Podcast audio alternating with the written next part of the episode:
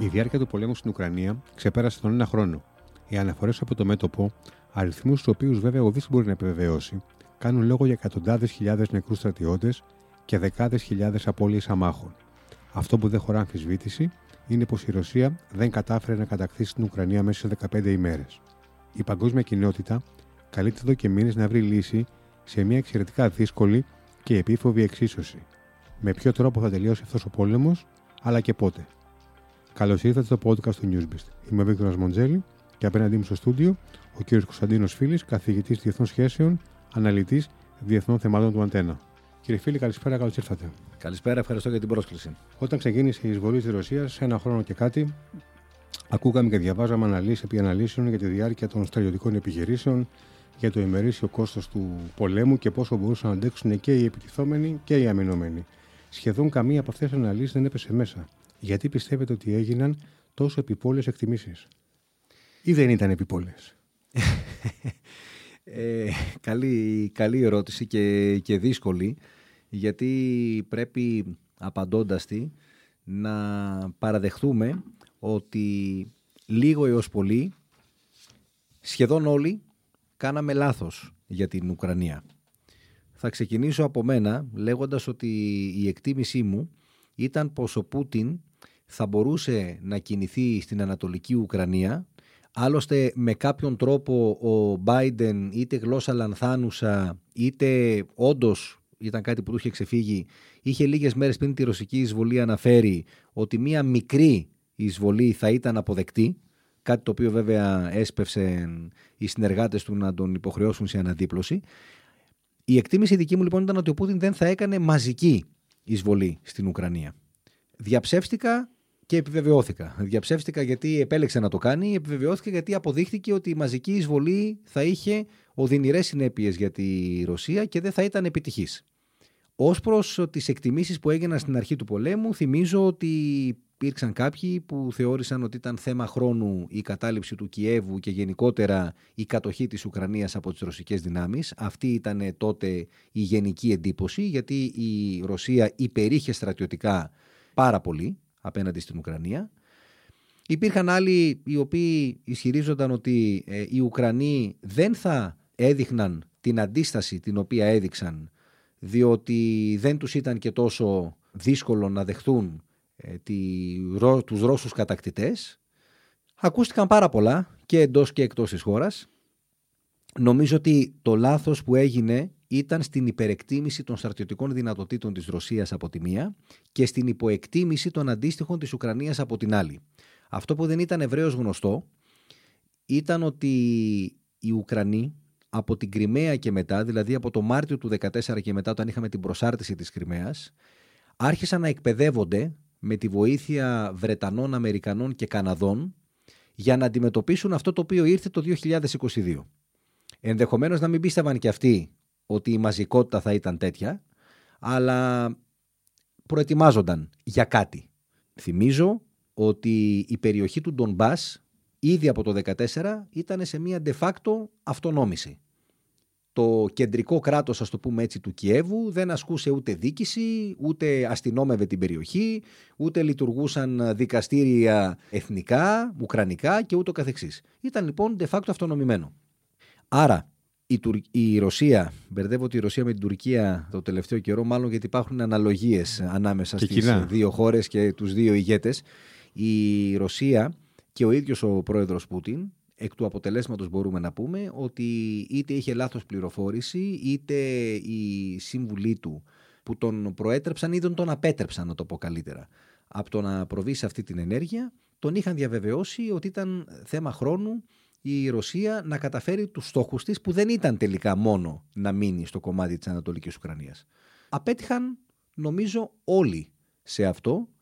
Πιστώνω στους Αμερικανούς το γεγονός ότι μας είχαν προειδεάσει για την επίθεση και αυτό που πρέπει να σας ομολογήσω είναι ότι, γιατί πρόσφατα βρέθηκα στις Ηνωμένες Πολιτείες και έκανα σχετικές ε, συζητήσεις, είναι ότι τελικά οι Αμερικανοί δεν έλεγαν, όπως θυμάστε, για πολύ καιρό, αρκετές εβδομάδες πριν, ότι οι Ρώσοι πρόκειται να επιτεθούν γιατί ήθελαν να το κάψουν, να το πω έτσι, το χαρτί του Πούτιν, αλλά μάλλον γιατί ήθελαν να τον καθυστερήσουν ώστε να προετοιμαστούν καλύτερα οι Ουκρανοί. Θεωρούσαν δεδομένο ότι θα γίνει, άρα δεν ήταν θέμα να, μην, να τον αποτρέψουν από το να το κάνει. Αλλά ήθελαν να κερδίσουν, αλλά ήθελαν να κερδίσουν οι Ουκρανοί χρόνο για να προετοιμαστούν καλύτερα, πράγμα το οποίο τελικά αποδείχθηκε ότι ε, ήταν ε, ωφέλιμο στο βαθμό που κανείς μπορεί να μιλήσει ότι, και να πει ότι οι Ουκρανοί έχουν ωφεληθεί από την καταστροφή ενός μεγάλου κομματιού της χώρας τους ή από την απώλεια εδαφών. Ο χειμώνας βλέπουμε ότι περνάει, δίχως τελικά ο Βλαντιμίρ Πούτιν να αποκομίσει τα κέρδη που προσδοκούσε, είτε από την ενεργειακή κρίση ή από την εξάντληση των Ουκρανών.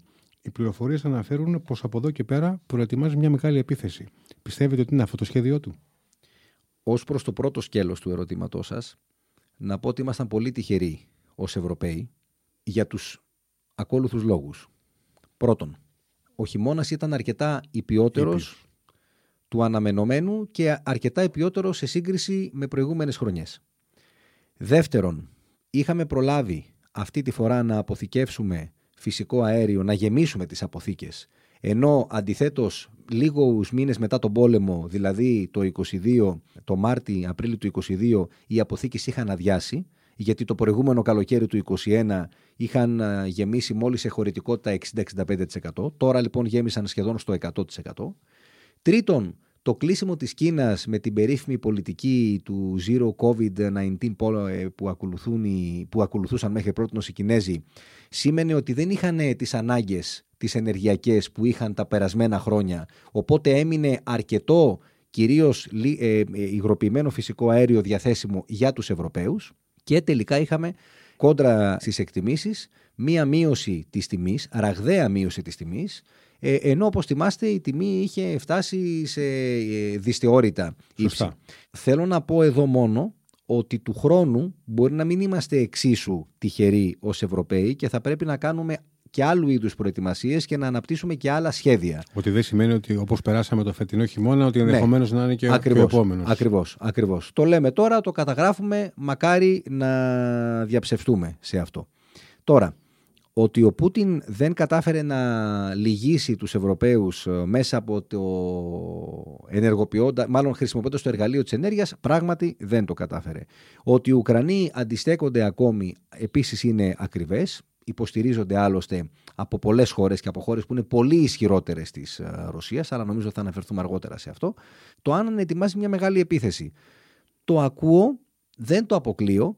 Αυτή τη στιγμή προσπαθεί να κρατήσει τις γραμμές στην Ανατολική Ουκρανία και να αποδυναμώσει τους Ουκρανούς ε, από τη δυνατότητα να όχι μόνο αντιστέκονται αλλά να κάνουν και αντεπιθέσεις για να επαναφέρουν κάποια εδάφη στην, στον Ουκρανικό έλεγχο, δεν μπορώ να αποκλείσω πλέον σε αυτό το πόλεμο τίποτα. Αλήθεια είναι αυτό. Και πάμε λίγο, αφού δεν μπορούμε να αποκλείσουμε τίποτα, να δούμε ποιες είναι οι προθέσεις των ισχυρών της Δύσης. Mm-hmm. Τους ενδιαφέρει να οδηγηθούν δύο πλευρές, Ρωσία και Ουκρανία, σε διαπραγματεύσεις ή για κάποιο λόγο επιθυμούν τη συνέχιση της σύγκρουσης με βασικό στόχο τη θωρά της Ρωσίας; Δεν υπάρχει μία ενιαία θέση από πλευράς Δύσης. Υπάρχει το στρατόπεδο των χωρών της Βαλτικής και των περισσότερων της Ανατολικής Ευρώπης με εξαίρεση την Ουγγαρία, με την Πολωνία σε θέση οδηγού. Αυτό το στρατόπεδο μαζί με τους Βρετανούς και με κάποιους κύκλους Αμερικανικούς επιθυμούν όχι μόνο την επικράτηση της Ουκρανίας στον πόλεμο, αλλά και την εξουδετέρωση της ρωσικής απειλής με ό,τι αυτό συνεπάγεται και αυτό πηγαίνει μέχρι και την αλλαγή καθεστώτος στη Ρωσία και υπάρχει και η παλαιά Ευρώπη κατά το Ράμσφελτ, δηλαδή η Γαλλία-Γερμανία, που θεωρούν ότι η ήττα της Ρωσίας πρέπει να γίνει για παραδειγματισμό. Βέβαια το τι συνιστά ήττα και τι συνιστά νίκη στον πόλεμο της Ουκρανίας είναι κάτι πολύ σχετικό. Μπορούμε αν θέλετε να το αναλύσουμε. Φυσικά. Όμως δεν θεω, δεν πιστεύουν ότι το να λέμε δημόσια και να το εννοούμε ότι θα πρέπει η Ρωσία να γονατίσει για να τιμωρηθεί και ο Πούτιν μέσα από αυτό και κατ' επέκταση ο ρωσικός λαός και ούτω καθεξής ε, είναι κάτι το οποίο αποτελεί σόφρονα επιλογή και μπορεί να μας οδηγήσει σε ένα αποτέλεσμα. Άρα λοιπόν η Δύση δεν έχει ε, ενιαία θέση. Αυτό που μπορώ να σας πω είναι ότι η Ουκρανία μέρα με τη μέρα καταστρέφεται σε υποδομές, σε ανθρώπινο δυναμικό που είναι το σημαντικότερο. Από την άλλη αντιστέκεται και αντιστέκεται στεναρά. Αυτή τη στιγμή που μιλάμε θεωρώ ότι δεν είναι ξεκάθαρες οι προθέσεις καμίας πλευράς. Γιατί αν δούμε τους στόχους σε σχέση με την πραγματικότητα θα συνειδητοποιήσουμε ότι απέχουν πάρα πολύ. Αν ας πούμε ο στόχος είναι η καθολική επικράτηση των Ουκρανών και η πλήρης ανατροπή και η πλήρης επαναφορά των εδαφών ακόμα και της Κρυμαίας αλλά σε εξαιρέσουμε την Κρυμαία σε ουκρανικό έλεγχο είναι κάτι ουτοπικό.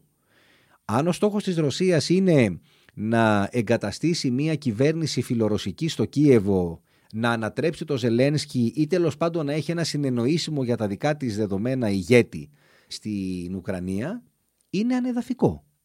Η ουκρανική ταυτότητα πλέον ορίζεται σε μεγάλο βαθμό με βάση τον αντιρωσισμό και το αίσθημα ότι η Ρωσία είναι μια επιθετική γειτονική δύναμη που πρέπει να πάρει το, το μάθημά της. Αν ο στόχος των δυτικών είναι μέσα από τις κυρώσεις να γονατίσουν τη ρωσική οικονομία, προς το παρόν δεν το έχουν καταφέρει, η Ρωσία έχει δυνατότητες ακόμη και αν ο στόχος είναι η ανατροπή του Πούτιν, τότε και αυτό για την ώρα δεν μοιάζει πολύ ρεαλιστικό σενάριο. Άρα λοιπόν οι στόχοι σε σχέση με τα μέσα απέχουν πάρα πολύ για να μπορώ να πω με σαφήνεια ότι κάποιοι εξ αυτών, είμαι να εκτιμήσουμε μάλλον ότι κάποιοι εξ αυτών μπορούν να ικανοποιηθούν. Η φθορά και η διάρκεια του πολέμου θα μπορούσε να επιφέρει κάποια ρήξη στην, ε, στο ιστορικό της συμμαχίας; Ήδη υπάρχουν ρήγματα, τα οποία βέβαια επειδή είναι συμπαγές ακόμη το μέτωπο, τα ρήγματα αυτά δεν είναι τόσο εμφανή. Όμως, όπως είπαμε και πριν, η προσέγγιση για το ποια θα είναι η επόμενη μέρα και για το ποιος θα είναι ο ρόλος της Ρωσίας την επόμενη μέρα σε αυτή την παγκόσμια αρχιτεκτονική ασφάλειας, θεωρώ ότι όλοι καταλαβαίνουμε πως ε, είναι ε, ευδιάκριτες οι διαφορές.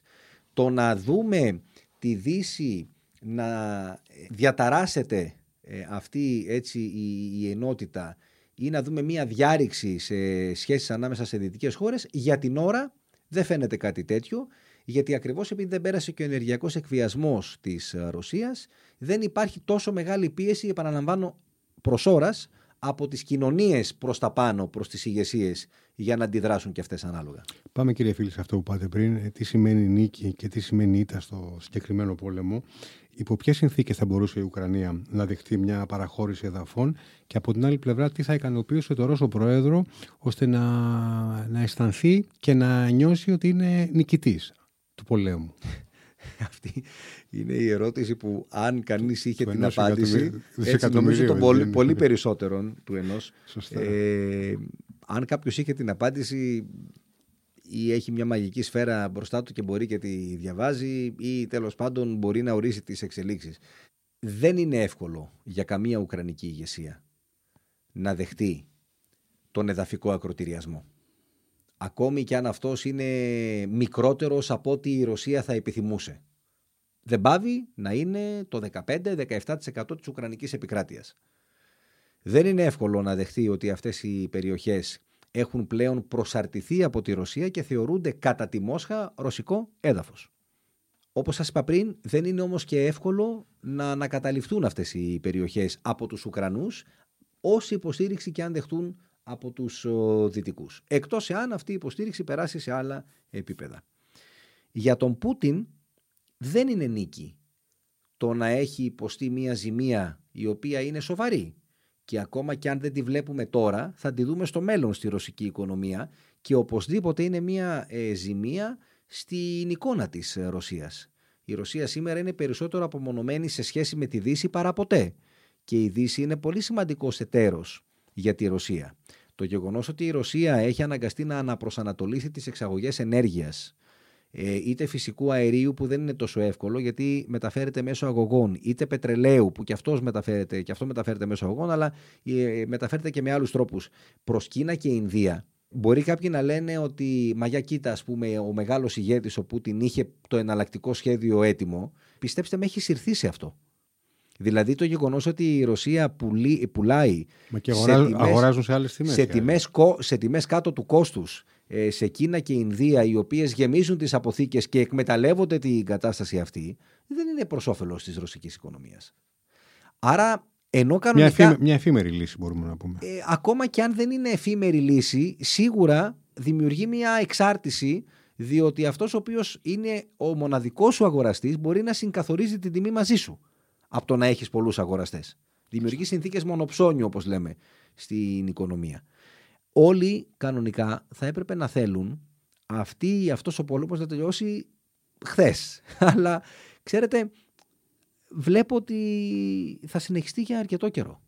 Φοβούμαι δηλαδή ότι δεν υπάρχει αυτή τη στιγμή, δεν υπάρχουν οι συνθήκες ε, βρισκόμαστε ένα αδιέξοδο, έτσι δεν είναι; Θεωρώ ότι βρισκόμαστε μπροστά στο τέλειο αδιέξοδο. Και δεν βλέπω με ποιον τρόπο μπορούμε να βγούμε από αυτό. Ο Πούτιν δεν δέχεται να συνομιλήσει με τους Δυτικούς γιατί θεωρεί ότι οι Δυτικοί είναι εχθροί του. Έτσι δεν είναι; Ο Πούτιν λέει ότι η Δύση είναι εχθρός, η Δύση υποστηρίζει την Ουκρανία, βρίσκομαι σε πόλεμο με τη Δύση και όχι με την Ουκρανία μόνο.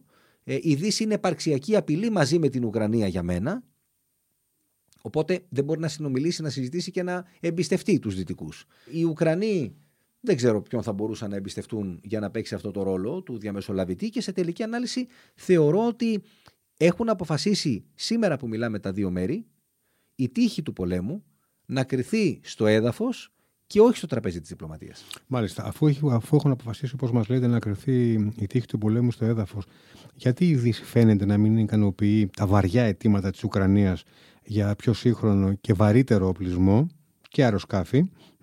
Θα μπορούσε κάποια στιγμή να προχωρήσει το ΝΑΤΟ, η συμμαχία, να βοηθήσει την Ουκρανία με, τέτοιο, με την παροχή συγκεκριμένου οπλισμού που ενδεχομένως θα μπορούσε να αλλάξει και την έκβαση του πολέμου; Καταρχάς, καταλαβαίνουμε όλοι ότι αεροσκάφη δεν είναι τα αεροπλανάκια που μπορεί να παίρναμε στα παιδιά μας ή σε παιδιά φίλων μας ε, όταν ήταν μικρά για να παίζουν με αυτά απαιτούν μια εκπαίδευση. Και πρέπει επίσης να καταλάβουμε ότι οι Ουκρανοί ε, και ο Ουκρανικός στρατός είναι εκπαιδευμένος σε όπλα ε, και σε συστήματα ρωσικού τύπου όλες αυτές τις δεκαετίες που έχουν περάσει. Δεν είναι εύκολη η προσαρμογή, ακόμα και σε επίπεδο γλώσσας θα σας έλεγα εγώ, αλλά και γενικότερα επιχειρησιακά είναι πάρα πολύ δύσκολο αυτό. Ακόμα και αν ξεκινούσε αύριο μια τέτοια εκπαίδευση θα έπαιρνε αρκετό καιρό. Οπότε αυτό είναι ένα αντικειμενικό ζήτημα. Το δεύτερο όμως είναι ότι υπάρχει μια προθυμία από πλευράς κάποιων συγκεκριμένων χωρών, αλλά θα σας έλεγα ακόμα και των Αμερικανών. Δηλαδή με εξαίρεση τους Βρετανούς που πάνε να βγουν πιο μπροστά, αλλά βλέπουμε τον Σούνακ τώρα να μαζεύεται και αυτός. Αναφέρομαι στον Βρετανό Πρωθυπουργό. Γιατί εναλλάσσονται τόσο γρήγορα που στο τέλος έχουμε ξεχάσει ποιος ε, διαδέχεται ποιον με εξαίρεση τους Πολωνούς και τις χώρες της Βαλτικής, δεν βλέπω αυτή τη στιγμή που πιέζουν και τους Γάλλους και τους Γερμανούς και τους ε, ανακαλούν στην τάξη γιατί δεν βοηθούν. Δεν βλέπω να σας είμαι ειλικρινής κάποια ιδιαίτερη ζέση για να δοθούν στην Ουκρανία όπλα που μπορεί να θεωρηθούν επιθετικά.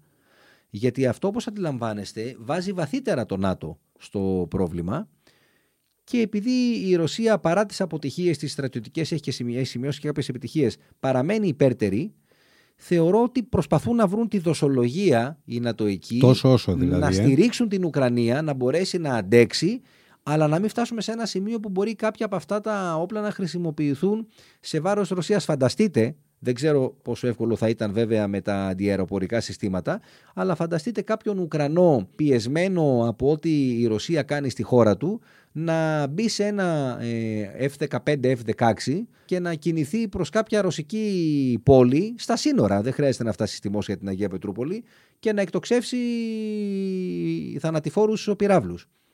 Δεν είναι, δεν είναι εύκολα πράγματα αυτά. Μπορεί να είναι εύκολο για εμάς να τα συζητάμε και να τα αναλύουμε, αλλά όταν περνάμε στην πράξη είναι πολύ πιο δύσκολο. Και αλλάζουν τα δεδομένα. Έτσι. Παρ' όλα αυτά, την ίδια ώρα η Κίνα φαίνεται να ενισχύει τις σχέσεις της με τη ρωσια Είναι έτοιμοι οι Κινέζοι να διαθέσουν τουλάχιστον όπως διαβάζουμε στρατιωτικό υλικό. Και ο Σι Τσιπίνγκ, ο Γενικός Γραμματέας του, του κόμματος, προτίθεται να επισκεφθεί το επόμενο διάστημα το... τη Μόσχα. Έτσι δεν είναι, και, ναι, να, ναι. και να συναντηθεί με, το, με τον Πούτιν. Από την αρχή του πολέμου η Κίνα, όπως θυμόμαστε, είχε διατηρήσει μια πιο ουδέτερη στάση, μπορούμε να πούμε. Ουδέτερη δεν θα έλεγα, θα έκλεινε, έλεγα το, διακριτική- έκλεινε το μάτι στη Ρωσία. Διακριτική στήριξη στη Ρωσία. Ναι. Τώρα, τώρα φαίνεται ότι ανοίγει περισσότερο τα χαρτιά της. Τι θέλει να πετύχει, τι πιστεύετε; Και, και εμένα οφείλω να σας πω ότι με έχει εκπλήξει η διαφοροποίηση της τάσης της Κίνας η οποία ήταν διακριτικά υποστηρικτική προς τη Ρωσία, της έκανε αρκετές τονωτικές ενέσεις οικονομικές και τεχνολογικά τη βοηθούσε γιατί η Ρωσία δεν ε, κατασκευάζει, δεν παράγει τεχνολογία, ήταν εξαρτημένη από τη Δυτική. Δεν ξέρω βέβαια αν η Κίνα, γιατί και εκεί υπάρχουν οι αντίστοιχες δυσκολίες για Ρώσους να πάρουν ε, κινέζικα όπλα και να τα χρησιμοποιήσουν. Και δεν ξέρω αν τελικά θα το κάνει αυτό η Κίνα ή αν είναι μια πρόθεση των Αμερικανών αυτή τη φορά να το κάψουν και όχι να το καθυστερήσουν. Αυτό που μου κάνει εντύπωση είναι ότι οι Κινέζοι στη Σύνοδο του Μονάχου είχαν α, υποσχεθεί, είχαν δεσμευτεί ότι την Παρασκευή, δηλαδή ένα χρόνο μετά την συμπλήρωση της εισβολής, θα παρουσίαζαν ένα ειρηνευτικό σχέδιο.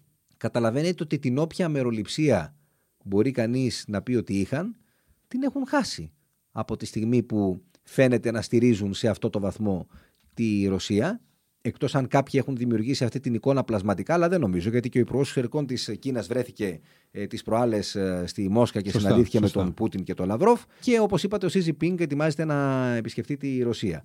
Άρα, εκεί που ορισμένοι λέγαμε και βάζω και τον εαυτό μου σε αυτούς ότι η Κίνα θα μπορούσε να λειτουργήσει όσο απομηχανής Θεός για τη διευθέτηση, νομίζω με τη στάση που τηρεί το τελευταίο χρονικό διάστημα το δυσκολεύει ακόμα περισσότερο. Αλλά δεν μπορώ να την εξηγήσω. Δηλαδή, θέλετε να είναι μια. Δεν νομίζω ότι οι Κινέζοι είναι τόσο α- ε, παρορμητικοί για να πω ότι αντέδρασαν στην ιστορία με τα μπαλόνια που τελικά κατέληξαν σε φιάσκο για τους ε, Αμερικανούς. Ναι, είναι δύσκολο να τους άλλαξει την πολιτική αυτή η κίνηση, νομίζω. Έτσι. Λοιπόν, Το σωστά το λέτε. αν αισθάνονται μία πίεση συνολικά από τους Αμερικανούς και θεωρούν ότι ένας τρόπος να αντιδράσουν είναι να δείξουν ότι και αυτοί μπορούν να εμπλακούν στον πόλεμο, θυμίζω ότι ο Κινέζος Υπουργός Εξωτερικών λίγες μέρες πριν έλεγε ότι εμείς σεβόμαστε την εδαφική ακεραιότητα όλων των κρατών και το ίδιο ισχύει και στην Ουκρανία. Τώρα τι καταλαβαίνει κανείς από αυτό Και από τη σε μετέπειτα σχέση στροφή; με, την, ε, με τη Ρωσία η οποία έχει παραβιάσει κάθε έννοια εδαφικής ακεραιότητας στην Ουκρανία;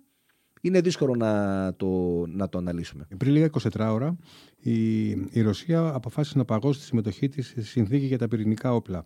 Τι σημαίνει αυτή η απόφαση της, Είναι κάτι το οποίο πρέπει να, να μας τρομάζει ή κα- είναι κάτι πιο απλό; Θεωρώ ότι είναι περισσότερο συμβολικού χαρακτήρα και το λέω αυτό γιατί δεν είναι απόφαση οριστική πρώτον, άρα αφήνει ένα παραθυράκι ανοιχτό και δεύτερον, να σας το πω διαφορετικά, αν δεν αποχωρούσε σήμερα συντρέχουν οι προϋποθέσεις για συζήτηση μεταξύ Ηνωμένων Πολιτειών και Ρωσίας για τα πυρηνικά; Ούτε κατά διάνοια.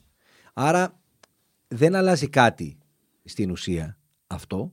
Αν οι Ρώσοι το βλέπουν ως μια ευκαιρία να ανατρέψουν κάποια δεδομένα και κάποιες ισορροπίες, δύσκολο. Δύσκολο γιατί φαίνεται να είχαμε μία, την ημέρα που ο Biden επισκεπτόταν την Ουκρανία, να είχαμε μία από πλευράς ε, Ρωσίας δοκιμή, η οποία δεν πήγε καλά και δεν είμαι σίγουρος ότι παρότι διατηρούν τα μέσα οι Ρώσοι, και αυτό θέλω να το επισημάνω, για να τραβήξουν τον πόλεμο σε μάκρος, τα διατηρούν τα μέσα. Δεν είναι ότι πιέζονται αυτή τη στιγμή ούτε οικονομικά ούτε πιέζεται ο Πούτιν στο εσωτερικό, όπως ήταν κάποιες εκτιμήσεις λίγους μήνες μετά τον πόλεμο.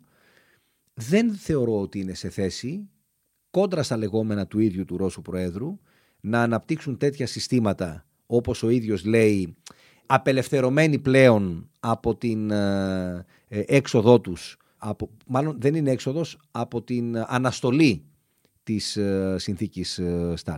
Δεν, το, δε- δεν θεωρώ για την ώρα είναι μια ανεύθυνη πράξη αλλά δεν πιστεύω ότι είναι αυτό που λέμε game changer δηλαδή ότι αλλάζει το, το ρου της, ε, της ιστορίας. Κύριε καθηγητά, αυτές τις μέρες μπορεί κάποιος να βρει στο, στα βιβλιοπολία το επικυριοποιημένο βιβλίο το οποίο έχετε επιμεληθεί εσείς με τίτλο Το μέλλον της ιστορίας, Πώ ο πόλεμος Ουκρανίας αλλάζει το παγκόσμιο τοπίο. Ε, πριν ένα χρόνο, με, σε σχέση με το σήμερα, ο, ο πλανήτης είναι πραγματικά διαφορετικός. Ναι, είναι, είναι πολύ διαφορετικός.